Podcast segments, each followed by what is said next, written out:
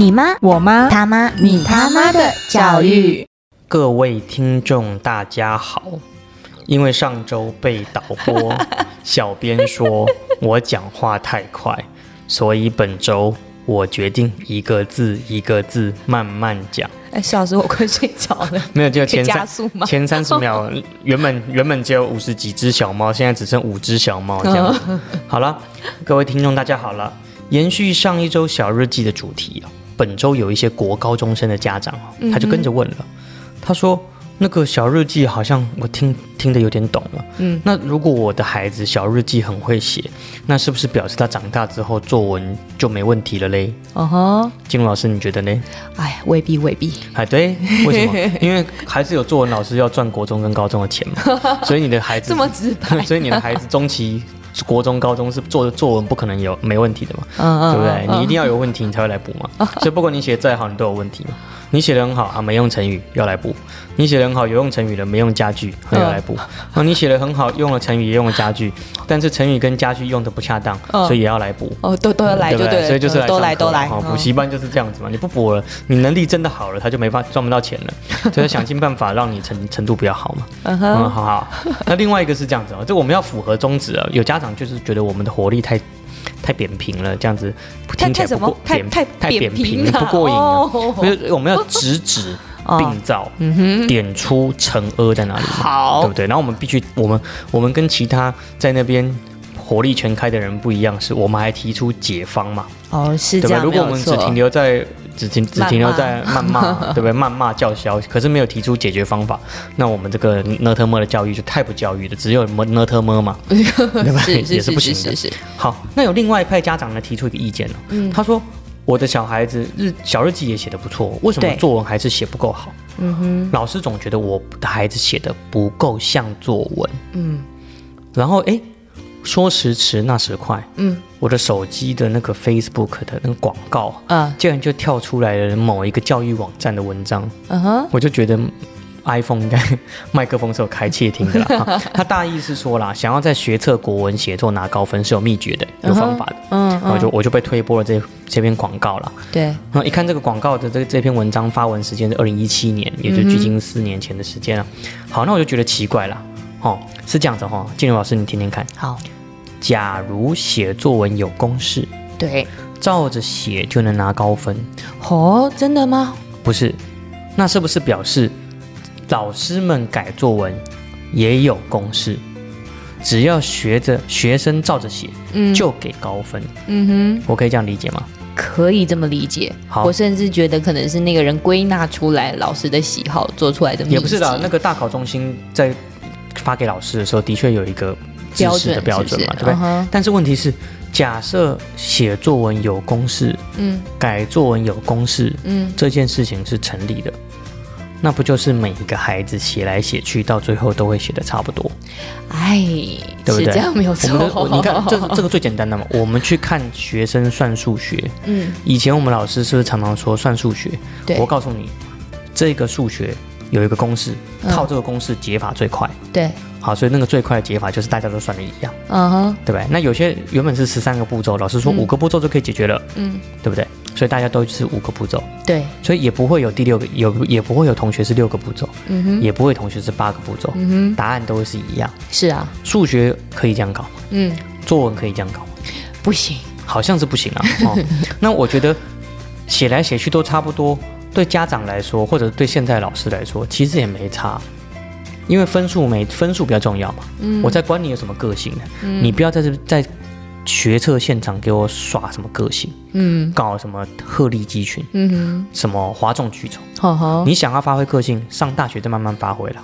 好，所以我们从小学，三年级一路练作文，练到高中三年级，嗯。整整花了四五六加六，就是整整花了十二年，嗯。在学习写一个不要发挥个性的作文。嗯哼，请问一下，上了大学之后，最近一次写作文什么时候？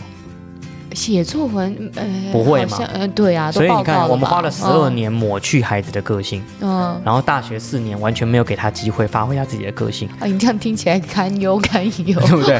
所以我？就觉得说，我们在教孩子写作文的时候，我们真的是要教他如何写出得高分的作文吗？嗯所以今天的题目哈，我我刚刚少讲一句话啦。嗯刚刚那句话，分数比较重要，想要发挥个性，到大学再慢慢发挥。这句话、嗯还是学生在高中的时候跟我说，他的高中老师这样跟他说的。哈，他还是名校高中的老师哦，老师亲口说的、啊，那不然老、哦老师间接口嘛，不是？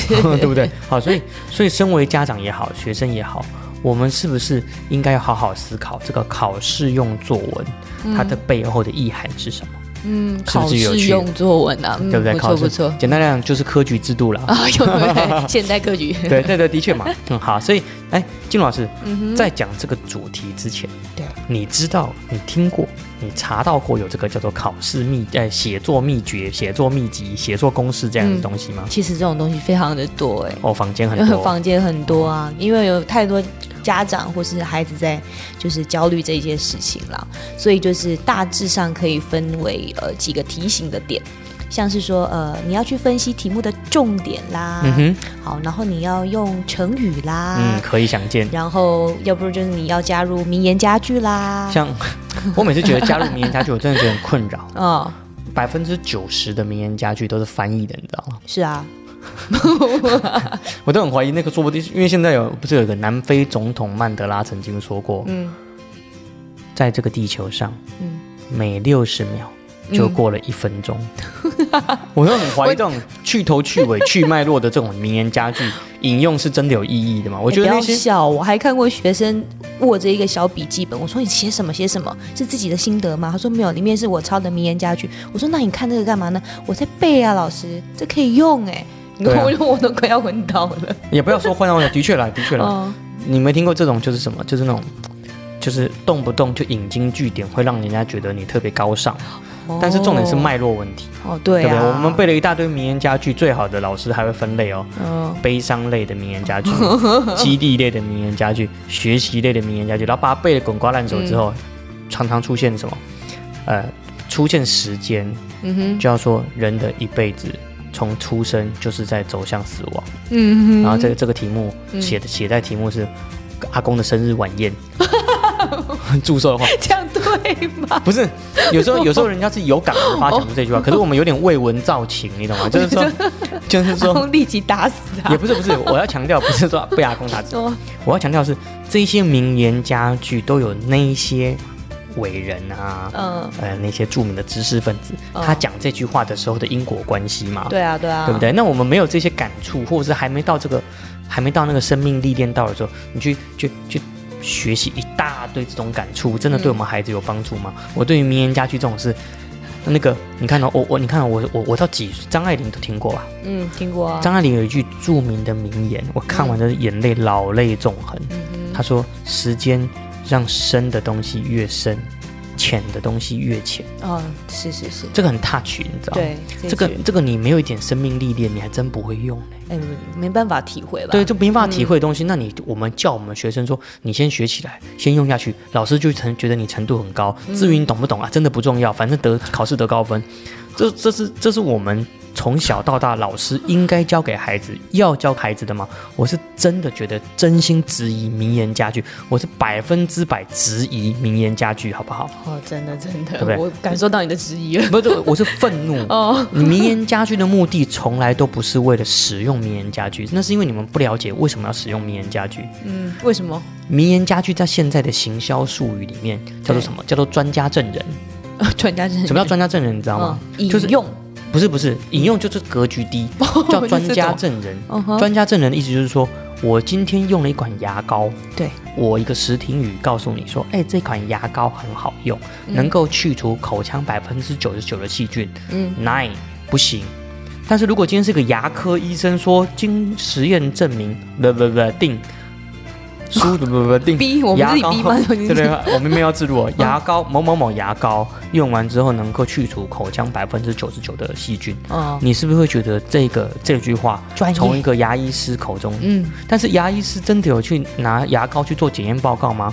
黑马是博嘛，哎 这我不知道，对不对？对不对？所以嗯事实上就是引用的目的也好，使用名言佳句，百分之九十九其实是在附会沾那个引用者的光，沾那个说这句名言的光嘛。那我们 我用们沾光来，的确是，那我们我们不追求让我们的孩子先学习表达他们自己，而是拿一些名言佳句来，呃，小孩子用这些名言佳句来告诉别人说我很会哦，我很懂很多哦、你懂的都是别人说的呀，孩子们，对不对？那你第第一段叠一句名言佳句，第二段叠一句名言佳句，每一句名言佳句都比你自己讲的还要好，那我看你讲的干嘛？我就看名言佳句就好了啊、哦，他就先立好牌坊这样子就好了。不是嘛？那你 老师叫学生叠名言佳句的目的，不就是在这样子吗？我是百分之百反对背诵、抄写名言佳句的，好不好？好好你就练字就算了，好好好好好不好？来来来，对不起，暴走。那你说的，你说还还还有哪些秘诀嘞？好，我刚刚说的题目嘛，成语、名言佳句，然后接下来可能就还是呃，文章不要离题啊，好，要要扣题啊，然后要不就是要设计一些句型啊，哦然后你的想法是要比较正面的，不要有负面表述啊，这样子的提醒点。啊，设计剧情我可以理解了。嗯哼，设计设计剧情最多就是排比剧情嘛，啊，对，对不？就是就是一个剧情很好用呃，用三次，啊，对对，譬如说那个很很有名的，呃，有一个那个作家啊，不重要，反正就是一个剧情好用就一直用嘛，对不对、嗯 o k 好好好，这可以理解。想法要正面，我也觉得很很很很很很怪。你管我想法正不正面？到底你管我想法正不正面？就是那种。激情的啦，然后慷慨的啦，然后那种结尾就是可以拿高分啊，对啊。然后最好再用那一个惊叹号，你你知道你你 你知道，我上次我我最近在看了一本小说，嗯。是日本作家叫村上隆写的，嗯，他写了一本小说叫做《恐怖老人恐怖主义》吧，还老人恐怖分子，分子。老人恐老人、嗯老人恐怖分子，他就在讲到，怎么会有一个人从小到大全部都是正能量嘞？嗯，那些真的毫无保留的喷喷发正能量的那些人，才可能是这个社会上真正有病的人。可是我们从小就不准我们的小孩子释放负能量，只准你给我写想法要正面。哎呀，你想法其他时候都可以负面，但是考试请你要正面哦。这不是逼我们孩子做双面人吗？我都不懂说这句话，老师到底是什么意思？我是真的不知道为什么我不能在作文的时候表达我自己负面情绪。你的题目勾起了我负面情绪啊，我不会趟讲哦，我不能讲哦。什么叫做逼着老孩子一定要你一定要积极啊，一定要正向啊？嗯，那小孩子的负能量要找谁出发？啊，妈妈，我今天心情不好，我今天心情才不好了。你又不用工作，你又不用赚钱，我今天在公司做了一大堆事，回来还要洗衣服、折衣服、洗澡，还要帮你们这些收尾，还要去帮你们那些扫地。你们为什么不想想妈妈？还有你们还有你们有什么好心情不好的？啊，快先走了，先走了，先走。然后学生就 学生就说，嗯，我真的有正向能力，因为比上不足，比下有余，对不对？很奇怪嘛，我真的不能了解为什么作文里面会有这一条。你刚刚讲了，我真的吓爆。嗯，好、好好继续了。好了好了，算了算了算了，那个 我可不今天直接被气到，前。五分钟直接说什么？直接冰到那个情绪高原期。嗯我觉得这样子，静茹老师嗯，趁着现在这个情绪正在高涨期，我们来做个小游戏好不好？好啊，因为这个题目的关系啊、嗯，我把这四年高中学测作文题目做了一个表格，啊哈，但是因为这个表格实在太丰富了，呃，太丰富，所以我就嗯只选了最近两年，好，也就是二零二一年、和二零二零年跟二零一九年。嗯就是一百一十年学年度跟一百零九年学度呃一百一零九年学年度的高中学测国文写作题目的第二题，也就是俗称的感性题型。感性题，好嗯，，然后我们来把你刚刚那个公式套进去，哦，好不好？所以你记得刚刚公式那个表格不要忘记了哈，一到六点不要忘记了哈，好不好？看看会发生什么有有趣的事。好，好，一百一十年哦，题目是什么嘞？你要打喷嚏是不是？你可以打没关系。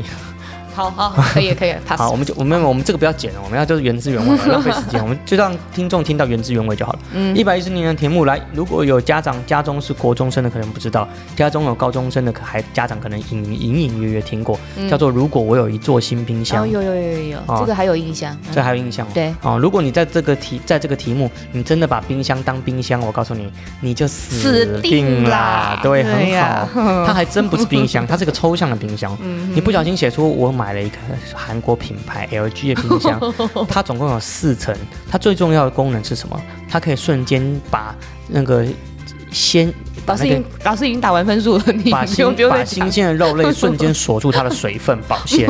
我跟你讲，还没写完功能列，老师就送你离开了。哦师已经离开。慢走不送这样子。好，大考中心哦，挑出来那些漂亮的样卷，嗯家具的那些漂亮的那个范本卷。嗯大概第一个就是如果你要得到大考中心的青睐，你必须要符合四个四个重点。哦，哪那这四个重点？每年都一样了。哦，是这样子。这个的确，第一个掌握题干的要求，嗯，就是你要有一座新冰箱，你不能哦没有新冰箱，哦，好，对不对？？你也不能有一座旧冰箱。哦，你可以把一座旧冰箱搬走，嗯换一座新冰箱，是但这文章中一定要有一座新冰箱。好好好，你也不能有两座新冰箱，因为题目中只有一座新冰箱。好。好，第二个嗯。要充分续写情意，啊，你不能说道理，因为是感性题型。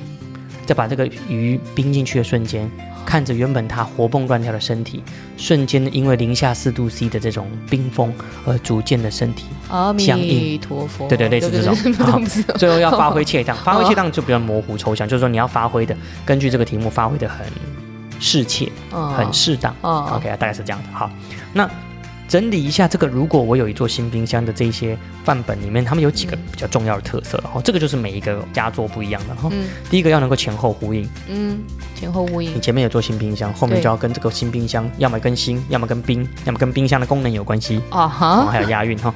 第二个就是情感要深刻动人，哎，情感，对，嗯情感要深刻动人。也就是说，如果你情感不深刻不动人，你就拿不了佳作。哎是是是是，但是在我在我我我你你我实在不知道新冰箱这个事情，硬要 就是要怎么样可以才可以深刻动人。哦，有有一个有一个女我的我的学生，嗯她她想写嗯把男朋友冰在冰箱里，嗯哼，你觉得这个东西会有会有分数吗？就是想法蛮特别的啊，对对，但是你怎么可以有那么负面的想法呢？你为什么不好好讲呢？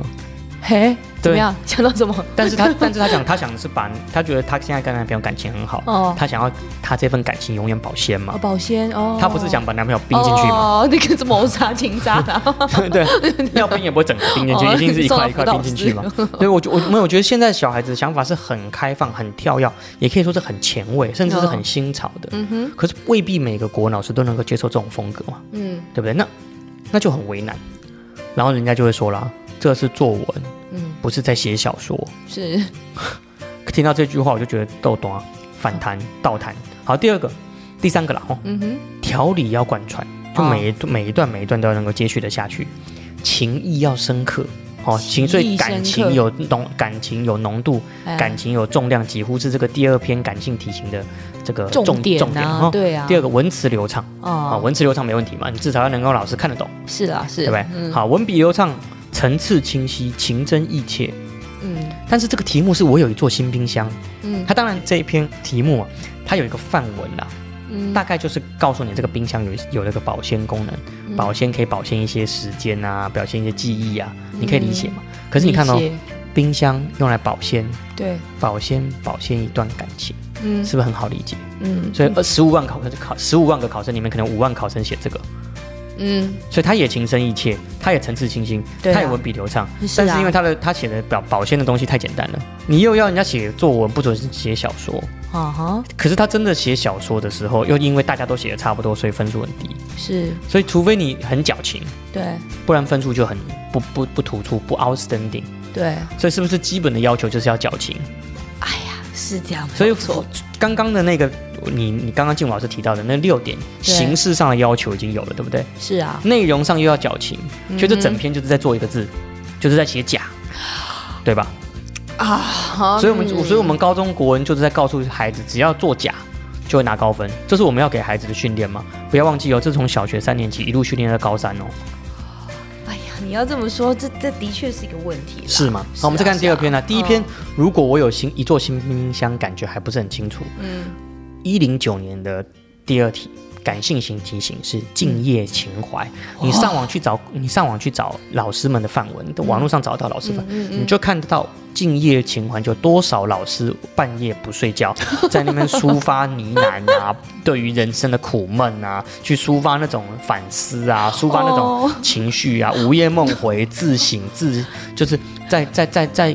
在晚上中更能够照见自己的心灵，看到心灵那脆弱的一块一份，想起来隔天早上一定要成为一个全新的自己。哦就是写完作文就心理治疗完毕，你知道吗？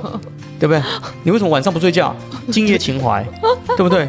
你告诉现在高三生，有哪一个人晚上会有敬业情怀？我就直接切腹，对不对？我发现我有敬业，一定做三件事情。第一件事情干嘛？补眠哦，没有玩手机。我玩所以我有时间为什么不玩手机？第二，我一定是熬夜读书啊，哦因为书读不完，因为明天要考试嘛。我哪有时间沉去沉浸自己？哦，你要我你考试减减少一点嘛。嗯，第三个就是我去补眠，对。不对？对你晚上不睡觉，在那边敬业情怀，哦。就这个题目本身就很假嘛，嗯，对啦，有点脱离生活，然后，对，就去脉络嘛，嗯嗯，好吧，再来一样哦，层次清晰，大大考中心的评语了，层次清晰啦，文笔流畅啦，嗯情感深刻啦，譬喻生动啦，文词优美啦，哦，还有个人的生命经历，这个我觉得很喜欢。嗯，个人的特殊生命经历，对。书写不尽之夜的体悟。记不记得我上次曾经说过，嗯，看到题目写跟他完全相反的分数就会高，果不其然，对不对？他叫你敬业情怀，你就硬是要写个不敬，这分数就会高，对不对？嗯哼，果不其然，就说我如果我有一座新冰箱，我就硬不要写新，我就要写我舍不得的是旧冰箱，分数是不是就会高？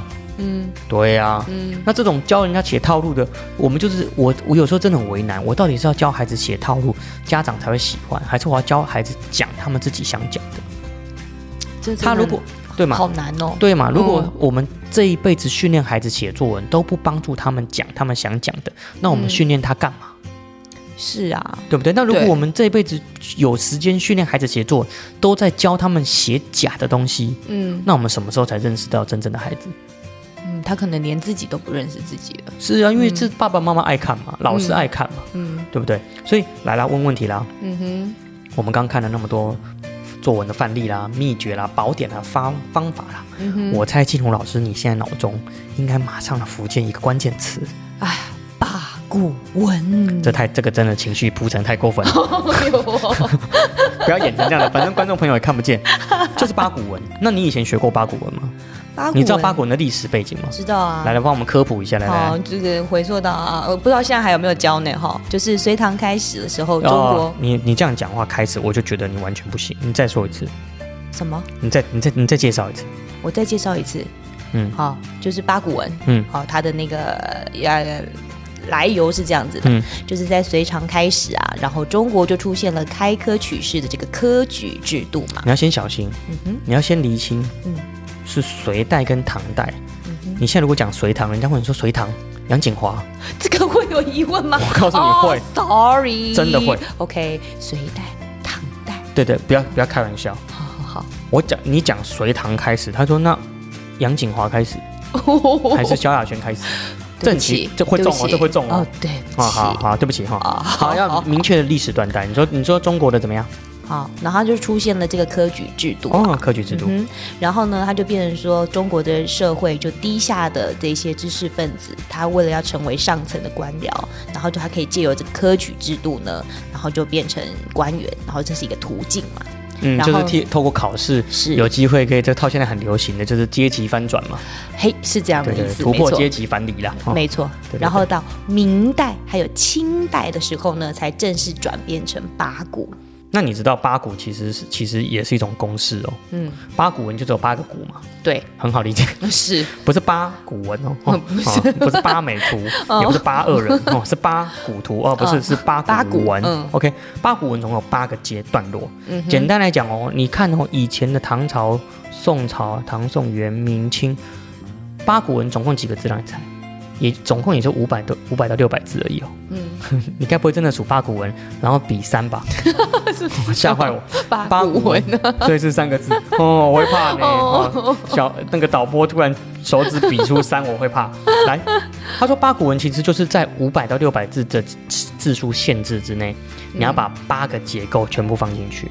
你仔细听哦，看看有没有很像。哦，第一个破题，嗯哼，破题就是你要能够开宗明义讲出题目到底要你写什么，是。也就是我们刚刚提到的审题，是。你要，读懂题目要你做什么。嗯。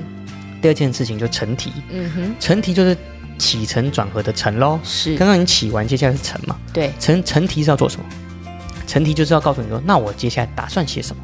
对，根据这个话题，我想出了什么？嗯哼，第三个起讲，我想出了那个之后，我提出我的论点。嗯哼，接下来有四部分：起鼓、中鼓、后鼓、束鼓，就再一次起承转合，把刚刚这个大结构放进一个小结构里面，可能是说一个简单的事例啊，可能是做一个简单的一个这个呃你这个论点的再重新铺陈，对，然后最后做一个大结束。嗯，好，结束。ending。嗯哼，有没有觉得就是我们起起承承转合的乘以二嘛？啊，对对对对对对对，那我们就叫四，我们现在叫四股文，哦，就差不多八股文，马四股就是日文的前进的意思。好，简单来说就是什么地方就得做什么事，啊，该在什么地方就要出现什么内容，是。出现什么形式，是。照着写。有公式，一不可以读不出来，啊哈，该破题的时候你嗯破的不够清楚，打没得是哟。哦，该成题的时候成的不够清楚，打没得是哟，不行也不行，对，因为嗯老师就是这么看这么改的，哦，所以你我们去想哦，八股文原本的立意也是蛮良善的啦。嗯。怎么说呢？他说你你本来写文章的时候是呃龙飞凤舞啊，天马行空啊，无边无际。现现在我给你一个框架让你去写，你是不哦是写起来就会井然有序、结构分明、条理清楚、层次清晰，是，对不对？是棒棒，对不对？好，题目是什么？如果我有个新冰箱，哎呀，这这这个怎么套啦？是不是？好，来喽。所以你看哦，八股文因为规范的格式跟题材，是它其实就帮助那些批改老师可以很哦快的批改。他不管什么地方接进去，譬如说我今天赶时间，我只看第八第八个部分，嗯哎，你有没有结论？哦，就有结论给分。哦，我看你第二部分有没有成，有成给分，所以就是加快批改速度嘛。嗯它是加快你表达的方式，还是加快批改速度？它真正的目的是什么？批改速度，是批改速度嘛，哦对对不对？好，那答卷者也也也相对轻松了。哦我就照着公式简洁有力的针对性的写就好，哦，针对性的写，我也不用太铺陈了，是是是对不对？那这个八股文被设计出来，它一个很重要的目的是什么？是什么？第一个是防止批改老师太主观，嗯嗯对不对？我就我就想这样看，那、你就这样照着我的写，分数就高；你不照着这样写，分数分数就低。好，所以如果批改老师就是得照着八个结构来改，对，是不是相对来讲批改的客观性是有的？哎对，对。然后第二个，答答题的时候都照着写，嗯所以你在哪个地方想看什么，我就照着填，对是不是双方的误解会比较少？对，所以八股文真是好棒棒，哎，是这样没有错，对不对？为什么？因为它这样子让整个考试制度变得很中立客观嘛。嗯，好，所以八股文在什么地方用得到？考试啊，考试。所以我们学生从小学三年级开始学作文，学到高三都是为了什么？考试，还是为了表达？考试，是为了考试嘛，对不对？嗯所以我学了那么套东西，嗯，请问一下，只有一次用得到，就是大考就是啊，高中那一次。对，所以我的所有的风格、所有的形式、所有的内容、所有的态度、所有的构思、嗯所有的呃铺陈，全部都是为了那一次考试。对，请问一下，大学之后你还会写作文吗？不会了，不会。请问一下，谁帮你把这个错误的观念扭转过来？你要学的是表达没有人事实上是没有，对不对？。对，但是这是不是一个问题？是，这 it's a problem，这是一个 big problem。我们不要去怪我们的孩子不会讲话，嗯是因为没有人告诉他们，他们可以讲他们该讲的话。哎，他们只我们都在教他们如何讲考试用语，嗯了解吗？嗯，了好所以解，坏处啦，如果你都知道，我们后来不是常常说啊，你都是写的都是八股文，它有点 negative 的、嗯负面的评价，对不对是啊为什么呢？因为题目、内容、格式都很限制，非常严格的。嗯，考生们只要按照题目架构把字全部填进去，分数就出来了。填空题啊，所以你不太需要创意，你知道吗？是。你真正有创意的地方就只有一个，论点。不是是情感要真挚嘛，哦，对不对？如果我有个新冰箱，哦。这个手伸进去瞬间，我的毛细孔一个一个都被紧缩起来啊，伸进去啊，结冰了，这样。子哦，这样就没这样就没分了，哦、好这样？没分，对啊，所以你真正能做的就是什么？就是发挥你没有感情的感情啊。啊，那还是假啦。当别人都很当当别人都没有感情，看了这个，如果我有一个新冰箱都没有感情的时候，你就硬是未闻造情，表现出来的情感真挚，分数就会自然水涨船高嘛。你觉得我刚刚成语是不是用的恰如其分？谁不会用成语嘛？用这些成语用在这种场合干嘛呢？对不对？还不如去看那个综艺节目、啊。好，所以八股文的后来其实就变成说内容很容易流于空洞。对，重视形式，因为它的字数有严格要求嘛，时间有严格要求嘛，嗯。格式有严格要求嘛，是，所以你看哦，我们去思考一下，嗯。每次到了考试季节，对，各种文章的教学教法内容就在网络上迸发而出，嗯，各个作文老师无无不争奇斗艳，想要是写出一个让学生能够一套就适用的作文，没错。高五加后丢。哎呀，好多种公式呢，对啊，那到底是要训练我们孩子达成什么样的目的？达成考试高分的目的。那你去想嘛，嗯他到底是希望我们孩我们的孩子培养什么能力？那如果八股人是好，八股文是好的，他就不会有人把八股文当成负面词汇了嘛？对啊，显然，八股文这种策略是有它值得争议的地方。是啊，当一堆作文班，当一堆作文老师在告诉我们的每一个孩子说写作有秘诀，写作有公式，套进去公式就可以拿高分的同时，我们会不会其实是在一点一滴扼杀孩子的创造力？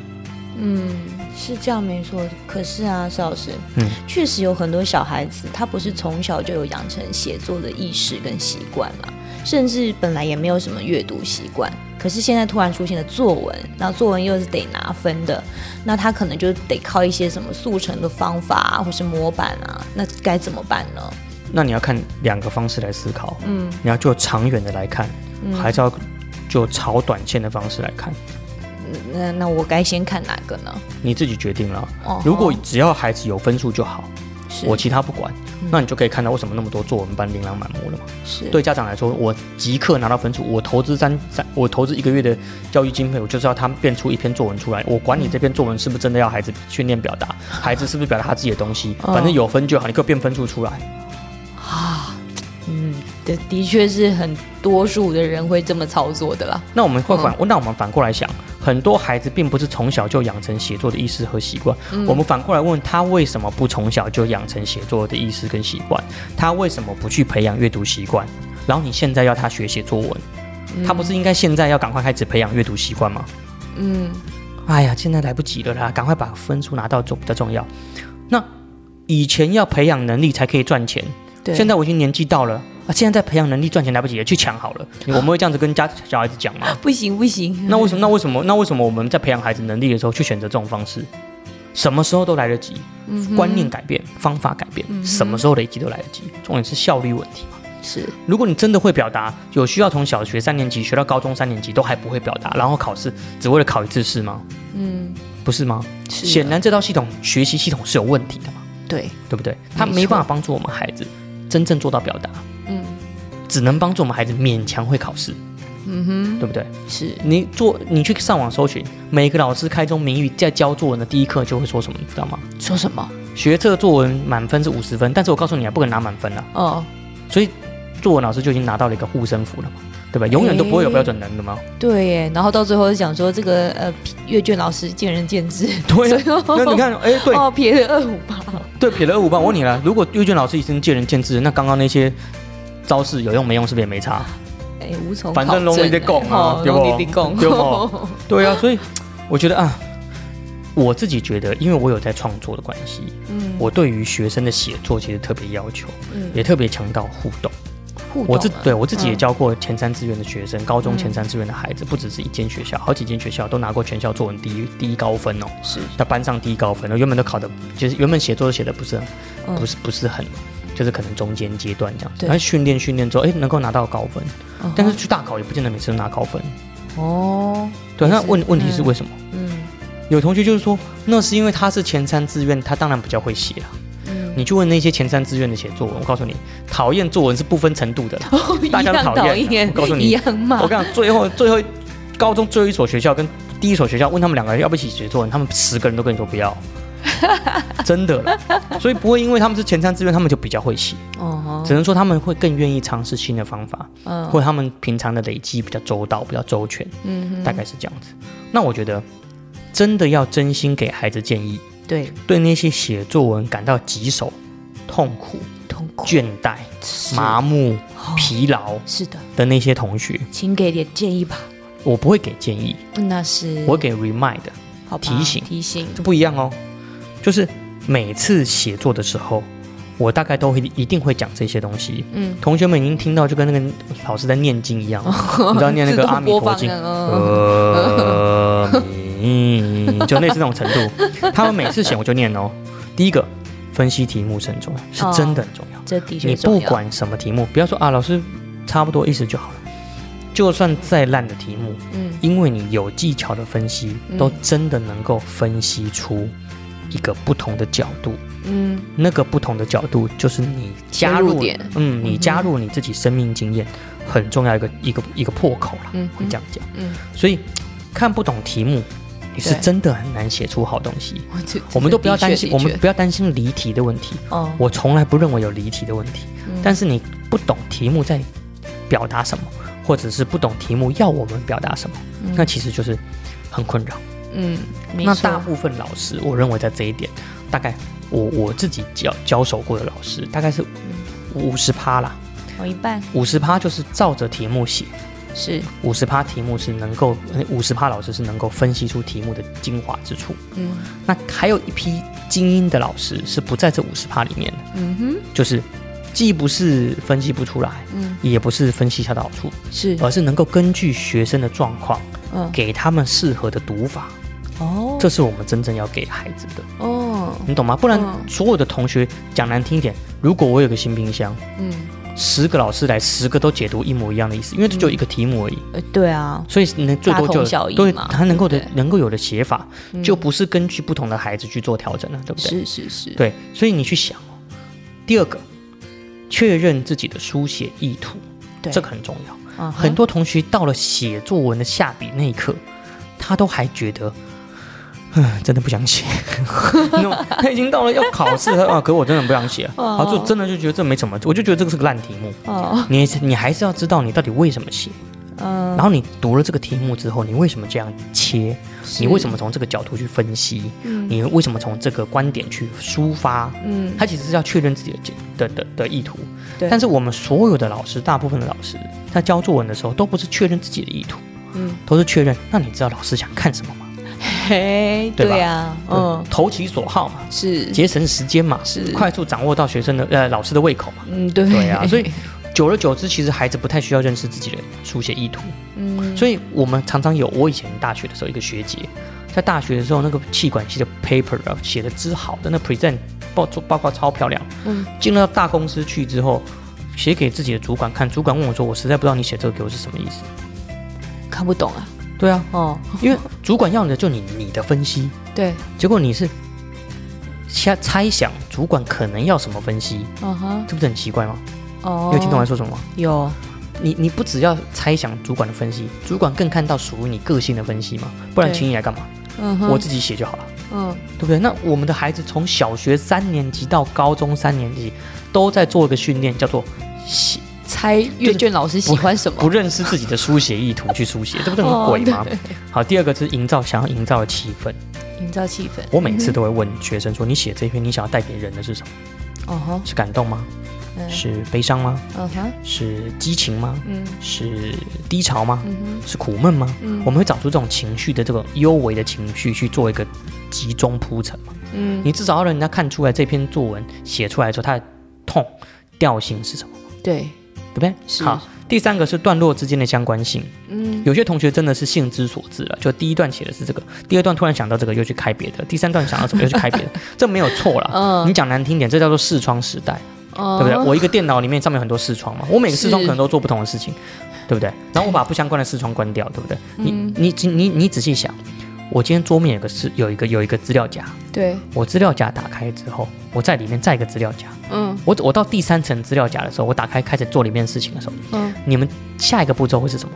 会把前面两个资料夹关掉嘛？因为不要占下面的空间嘛。对此时这个资料夹这个档案的关联性是不是就被你消灭掉了？嗯哼你在开视窗也是一样，嗯它是不是一个视窗一个视窗之间关联性有的时候并不是那么强？对对，那我们的孩子就是这样受训出来的啊、耳濡目染之下，他本来就很难做出第一段跟第二段跟第三段会有截然紧密关联性，所以提醒他们这个关联性其实是重要性的。哦这很重要哦对不对？有同学会说啊，有有老师会说，这就叫是呃语言的逻辑。嗯我觉得这比较不是语言逻辑的问题，嗯这就是一个思考习惯的问题。对那这确实会造成老师的误解，嗯嗯对不对？嗯好，第四个是留下视觉或情绪记忆点。嗯我总是跟我的学生说，不是你在写作文，拿你写的字去打老师的眼睛，是你写作文用你的字盖一间空间，邀请老师进来。嗯所以我我我跟那些小孩子讲说，我说你你有玩过麦块吗？他说有啊。你把写作文当成麦块，邀请老师进来，嗯同学们就说不要。为什么？阻挡他为什么？那我不是阻挡。啊 你猜猜看为为什么？老师会不喜欢我的房子。对他觉得老师进来就开始对我的装潢指指点点，对我的格局指指点点，我才不要邀请他进来。嗯你了解吗？所以他们不是没有心想要打造属于自己的文字世界，而是担心当一个家长的眼光、父母亲的眼光、老师眼光进来的时候，就开始对他怎么摧毁他世界亲。门踏户的、金门大户，对不对？其实想想看，也是蛮需要调整的。嗯，所以最后一个啦，是我很希望我的孩子们，无论是写什么内容，对，重点是要说故事，提醒自己我在说故事，说故事。我不是被迫要写东西，我是在说故事，嗯哼，我不是在写心得摘要，对，我是在说故事。嗯哼，当我在看到，如果我有一个新冰箱，我要怎么样说一个令人感动的故事？我要怎么样写一个令人鼻酸的故事？嗯其实是一个说故事的训练。嗯，对不对嗯但是从小学三年级到高中三年级，我已经我已经不知道说几次了。嗯。这十二年来，我们都只做一件事情，嗯。就是你不要说故事，嗯哼，你要写东西，你要作文，你要重视格式。嗯，是说故事重视格式，你会分很清楚哪一个是有肉的，哪一个是没有肉的。嗯对啊，我觉得写作不是文学家的专利啊，是创，作是所有人共同的语言，它是一种沟通嘛，不然就不会出现很多作家都不是文学科出身对，对他们就是有更好的沟通力，有更好的文字敏锐度，那个都不是过去打压出来的，也不是过去用模板套出来的，啊。他们一定是更早的、更小的时候，就比我们一般的同学们更快的破茧而出，更快的挣脱那个沟通的架构，对的枷锁。嗯，对啊，所以。我我想我想大概可以分这五点啊，我再我再重申一遍啊，五个提醒啊。第一个是审题，就分析题目；第二个是确认书写意图；嗯第三个确认段落之间的相关性；是，第四个是留下视觉跟情绪的记忆点；嗯哼，第五个保持自己在说故事，而不是在写心得。了解。嗯哼，不过相较之下，体育老师你好像比较少，就是给我们形式上的建议，然后反而有很多的是观念上的这些提醒嘛，嗯，是什么原因呢？你哎，你这观察很好。嗯，我自己是属于排斥那种硬加的书写风格了。哦哦，对啊，就是说老师们之所以喜欢看到名言佳句啊、嗯成语啊、那种句型啊，是真的希望同学们替他们的文章增添色彩，嗯哼，还是只是方便把文章做分级？就这个同学有成语，那个同学没有，这个分同学多一分；呃这个同学有家具，那个同学没有，呃，加两分有，个依据，对不？对？是评分比较好评分，还是真的就内容、就观点、就价值观、就叙述的风格深浅、文字运用的精准、呃嗯，情感性来做评评？这很难说嘛。对啊，你看哦，如果我大胆的举个例子，嗯哼，如果刚刚一个，如果我有一个新冰箱对，跟敬业情怀，嗯哼，整篇都不用一个名言佳句，也不用一个成语，却还是能够感动老师，这才是真正的好文章，对不对？对，赞同，对不对？是，可是我们从小到大有没有帮助我们孩子做这个训练？就你不要用家具，你不要用成语，可是你能够感动人。无没有没有没有，在考试的时候，那一些那个肾上腺素起来，前面排的都是那些东西要不是不是先放进去，不是不是不是不是，他不是想要放，他是不敢不放、欸 对吧？呃，对啊，我不敢不放成语，万一嗯分数低怎么办？对我不敢不放家具家具，万一老师爱看怎么办？对，可是他从来没有，我们从来没有一个老师，从来没有一个家长或呃长辈告诉我的孩子，训练我的孩子说，有本事你不要用名言佳句，我来训练你，让你可以不用名言佳句，不用成语就能够感动人。一共哄哄，哦，对呀、是不是应该这样子？是啊，对呀、那体育老师，你刚刚有说到说故事这个重点嘛，对不对？对，那你所谓的这个说故事是什么意思呢？我们从小到大听过那么多故事，有谁不会说故事呢？那是没错了。嗯哼，但是有很多孩子真的不会说故事。呃，我们常常询问孩家长说：“诶，妈妈妈，你在听到孩子回回家的时候，跟你分享他在学校发生的事情的时候，嗯他说他说的故事内容是比较跳跃的，还是有逻辑性的，还是有条理的，还是东一块西一块拼拼凑凑的？嗯哼其实这跟每个孩子在吸收情境的的方式是不一样的。他的把嗯他把那个触角伸触角延伸出去，有些人就是块状块状的吸收。有些人就是一点一点一点的吸收，有些人是线状，有些人是面状，真的每个人的吸收频率不一样。呃呃是，是没错，所以在表达出来的时候，就必须要整理过，嗯。对吧？所以我觉得说的故事哦，嗯，好故事对，大体可以分为三种模式。哦，哪三种分类了分类了嗯嗯。嗯嗯。第一种是说自己爱听的、爱讲的；嗯。第二种是说老师爱听的，嗯嗯，老师叫我讲的；来是。第三种真的说的好的，真的说得好，对，嗯。不一样吧？我自己写我自己爱看的、自己爱写的，未必写得好，别人未必读得懂，对，对。不对？说老师爱听的，说老师爱看的，我我未必写得好，嗯。我未必有感觉。是。说的真的好的，就是大概就是那些写出来老少咸宜、雅俗共赏，对不对？嗯。我问你哦，徐志摩写的好不好？好啊，？No，你叫一个小三的同学来写《再别康桥》，他先问老师康桥在哪里？在台，在新，在林口吗？他可能会觉得是那个在林口，对不对？我们有没有打广告？对，这是吧？哦哦，对不对？所以我认为，把故事说的这个要真的有领会那个说故事，我们最重要的是其实是训练孩子，先从说自己爱听的、说自己爱讲的开始，嗯然后我们帮助他真的说出他想讲的。嗯他说常常有孩子写说了一个故事，以为别人都觉得很好笑，结果别人根本 get 不到。啊，我我觉得很好笑啊，可是我听到的不是这个意思啊，对不对？嗯，好我们至少先帮做这一块嘛，是是是，对啊，所以我觉得至少有这三个步骤了：说自己爱听爱讲的，而且能够说自己爱听爱讲的。嗯第二个，说老师爱听爱讲的，你要怎么样可以又能够说自己的，又能够说老师的？嗯最后我们要琢磨出一个让大家的频道都能够接受的雅俗共赏的内容。哦，不然怎么会有那么多故事从古到今传唱？我们不会有一个人说美女与野兽是个不好的故事，嗯，对啊，也不会有人说狮子王是个不好的故事。嗯是对，自古以来，那些拍电影的、拍动画的，很多童话故事，甚至就现在很流行什么饥饿游戏啊、嗯魔戒啊，嗯其实都是非常好的说故事的范本，对不对？追风筝的孩子，对不对？嗯对啊，所以我觉得，难道我们就真的去过伊朗吗？那为什么我们可以感同身受？嗯他一定有一些技巧，是，对不对？那绝对不是套公式出来的。嗯哼，对啊，那只是后面这个靡靡之音。嗯，谁？哎呀，现在是考试，你只要考试会写就好了啦，哦，对不对？你又不是要成为作家，嗯，对不对？那这种拉扯，我们怎么去平平衡它？那那那刚刚有有有有有家长就问说啦，嗯。学测写作占比五十分，嗯，那到底怎么怎么去设计嘞？对啊，这个也是对不对？很难去。那因为是新式的写作嘛，所以我觉得如果认真写的话啦，我觉得拿个三十二分到三十五分，它就可以减轻学生在选择题上面的压力了，嗯，对不对？你准备了三年考四十二题，考了一百分，它除以二，对，可是你手写就十拿五十，五十分你十拿，三十分就十拿，又不用除以二。哦，真的，对啊，那加上近几年的经验哦，无论是校内外的老师，其实赶的都蛮严格的。因为一零八课刚开始之后，这个分数的集聚啊，还有调还评判的标准还不是那么的确定的情况下，大部分老师都会希望怕学生写太松，分数太高会嗯会失去警觉性嘛，所以普遍来讲会改的比较严格，所以比较让学生有挫折。哦但是我认为哦，就是超支在国文老师的的那个比例还是非常高，会有很多不确定的因素了。怎么说？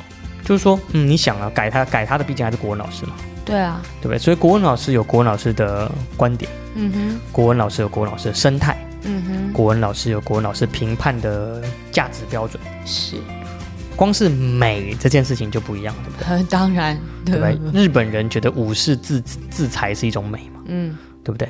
那亚洲人可能都中国人不是，台湾人不是，美国人也不是，嗯，这即便是一个美，都有不一样的标准。对，那我们怎么去帮孩子讲出一套美是国文老师可以接受的？嗯哼，所以如果学生真的尝试写些什么了，那就很考验当场阅卷老师是否有开放的心胸跟观念了，对不对？对，所以我才会那么多国文老师教他 你不要赌了，你不要赌这一次了，你还是写四平八稳就好了。哦，那他练那么多干嘛？嗯哼，我我要模仿老师的口气，我学我我教三堂课，老学生就会了，你就不用来上了。反正招式就那几招啊，投其所好谁不会？啊，对不对所以还是那句嘛，读法问题。如果孩子想要突破框架，嗯，老师们有没有跟着突破框架？没有的话，弄边共嘛。对呀，对，所以每次人家到最后讲讲，就是这是体制问题，没办法改，嗯不是体制问题没办法改，是我们要没有有没有要从自己改起，嗯哼，对不对？所以我觉得，嗯，老师的心态和胸襟对于内容，嗯他有没有对于学生所写的内容，他们那个心态跟胸襟去接受？嗯第二个，老师着眼点的大跟小也有差。嗯哼，有些老师就特别重视名言佳句，重视成语；对，有些老师特别重视错字，有些老师就特别重视字的美丑就是，每个人不一样，对不对？哦？那那个着眼点的大小标准，有些老师就很重视价值观，对有些老师很重视导正学生价值观，对对不对？对，那这些都会影响到分数。哇靠，那这这对不对？好难哦当然，。十五万考生写出来，到最后十五万个都是一样的。哦，最后阅卷标准的松紧也有差，嗯有些老师就很重视格式，嗯有些老师就很重视字数长短，对对不对？那到四百字以内，有哪个学生真的只写一百字就写完，然后跟他赌，然后分数还会高不敢不？敢不敢，这怎么可能呢？对呀、好，所以我觉得从老师们这些在乎的点，就可以回推回推嗯现在的这些作文教育，或者学生现阶段的作文，嗯，除非他为文造情。就是所有坊间作文老师都在做的事情，就是帮助我们孩子为文造情，而且还在不着痕迹。不着痕迹，对，最厉害的作文老师是不着痕迹的为文造情，哦。大家都知道是假的，呃对。但，是你又觉得好像是真的。把它内化，对啊，对不然显然我们孩子是达不到作文的标准嘛。是啊，对啊，嗯，好，可是听到的这些那么林林总总，其实我们连大人去书写都可以未必符合这个标准啊。没错。那，更何况是这些带着沉重升学压力的学生呢？我就我都真的觉得某国文老师，全国国文老师来办个总 PK，我 总 PK 啊，真的真的，我觉得国，我觉得真的很多改作文老师根本不会写作文，嗯就用他们的标准来写，真的写真的写不出来，就不要讲字的美丑了啦，就讲结构、成语，你就给我每个都给我用成语，你就每个都给我带名言佳句，用自己的标准再去写一篇，这样是不是？你你你试试看嘛，哦，好，就是同题共作来，老师你给我坐进来一起写，然后如果你写得好，我服你，然后你可以照你的标准写得好，还得到高分，哦，不可能啦，有的话就那几个佼佼者，嗯，而且那几个佼佼者还是，就是就是你知道。就照模板的人啊，没有啦我不会这样讲，我不会这样讲，但是就是 就是就是，这真的是我们要训练我们孩子出来的表达能力吗？沟通能力吗？嗯。是不是？嗯，对啊，所以我觉得最低标准啊，我觉得总结起来，如果要写出一篇我觉得够水准的作文，它的最低门槛第一个顺畅，哦，顺字词畅，运用的顺畅力，那这合理，嗯，第二个字词运用的丰富度，嗯。哼第三个是情感性的铺陈，啊，哦，这也很重要，嗯，第四个邀请读者进入你的文字世界的那个能力很重要。哦，对，这个我们刚刚讲过了，这算是引人入胜吗？这种。哎，对对对，肯定是引人哇，用成语的人入胜。对不起，。对不起，我不该用的。对啊，所以你想想看哈、嗯。如果因为要写出漂亮的文章，开始雕琢华美的字词，嗯，硬塞成语，对抄写名言佳句，嗯我们把这篇文章放到网络上，嗯当那种网络干货。你看看，除了那些作文范文的那个网站上会被人家暗赞之外，嗯你看去其他地方放这些文章，会不会有人去看？它点阅率是多少？去试试看。不太会有人去搜寻，主对如果搜寻不对？如果不是为了考试，谁要看这种范文？如果不是为了考试，谁要去写这种范文？哦那他就只活在范考试这个世界里面的作文。我们训练他，训练了十二年呢。我们训练我们的孩子十二年，就写这种什么地方都用不到的作文。嗯，useless，哇，怎么办？不是？我觉得写作是为了沟通嘛，是啊，不是为了，就是啊，好，所以啦，嗯学测写作回回过来，高中学测写作，我们还是有技巧的哈。好，再来就是分数很吃重，对也是高中生贪分的好机会。所以用正确的心态去练习内在质感的东西，嗯。我觉得才是真正能够取分，嗯又能够精进表达能力的方法。嗯那很多去追求形式主义的训练，反而是训练出一堆学舌的孩子。急救章学舌就是说很会模仿了，对，到重重点是我们老师还很鼓励，这是有点变态了 哈。所以这些训练没办法真正帮助他们表达自己啊。那前提是听众朋友认同我们的观点，你不认同也不会听那么久了嘛，对不对？哦 就是快转到最后，不是因为确实如此啊！如果我花了十二年把我的孩子模板成一个讲出来的话就是套路，讲出来的话就是、就是一个高调，讲出来的话就是一个呃一个一个格式，嗯然后只是因为他们很好，让老师们很好管理，嗯，那这样子训练其实蛮蛮成功的啦，对吧？我们训练一批十二年训练之后，作文大家写的一个样子，我还以为蛮悲伤，对，不会不要把它不要表达自己的情绪，不要表达自己的个性，不要把表达自己的特殊性，嗯，那我觉得这样训练是成功的，赞。哦。所以就看老师有没有意识到，或者家长们自己有没有意识到，我把孩子送去写学写作、学作文的时候，嗯。我到底是要他学什么，嗯，对不对？是啊，所以来来，我觉得我们要请静茹老师回溯一下，还记不记得上星期我们提醒的，我们有三个学生阶段，是啊是啊，国小要写什么？写温度，嗯，国中要写什么？我们要写宽度，高中要什么写什么？就得写深度了。对啊，所以学测写作重点其实还是在说一则好故事，嗯学习什么说一则好故事，而且是具备温度、嗯具备宽度、嗯具备深度，是。对吧？因为因为高中毕业了嘛，你国小该学会写嗯加成温度深加广，我的温 宽深嘛。好，啊所以想要写学好一个写一个好故事，就得摆脱那些形式和套路，嗯，否则一开始你会觉得说我的孩子写的好工整哦，嗯。好有结构哦，好有格局哦，嗯。结果多读几篇发现每一篇都一样工整，换个主题一样结构是是？一样格局，连格局都一样，哦。对不对？那哦，原来是套公式，我读懂了。嗯，那这样子以后孩子要再改变，他已经有一个模板，是。有一个框架，他在改变其实相对难非常多。没错，这真的是要慎思啊！我觉得嗯我是我是抱持一个痛苦的心情在讲，在录今天的 podcast 的好吗？真的，对啊苦淌血，真的真的，你想要写作是为了建立沟通跟表达吗？嗯虽然大学学测中的这个考写作是属于能力养成的一环，嗯但存在是确实是必要的。嗯哼题目相同，教养观念触发却各不相同。嗯，那为什么到最后大家写来写去就很容易变成陈腔滥调？不就是因为套公式、套秘籍、套诀窍吗？没错，那这这真的是我们家长们花了钱之后要孩子变成的样子吗？值得吗？对不对值得吗？为什么你在讲深思的时候一直要抢我的值得？我要讲值得吗？你在接深思啊，真的啦。嗯好，所以请各位家长好好咀嚼玩味一下。我们下周就继续收听喽。OK，拜拜拜拜。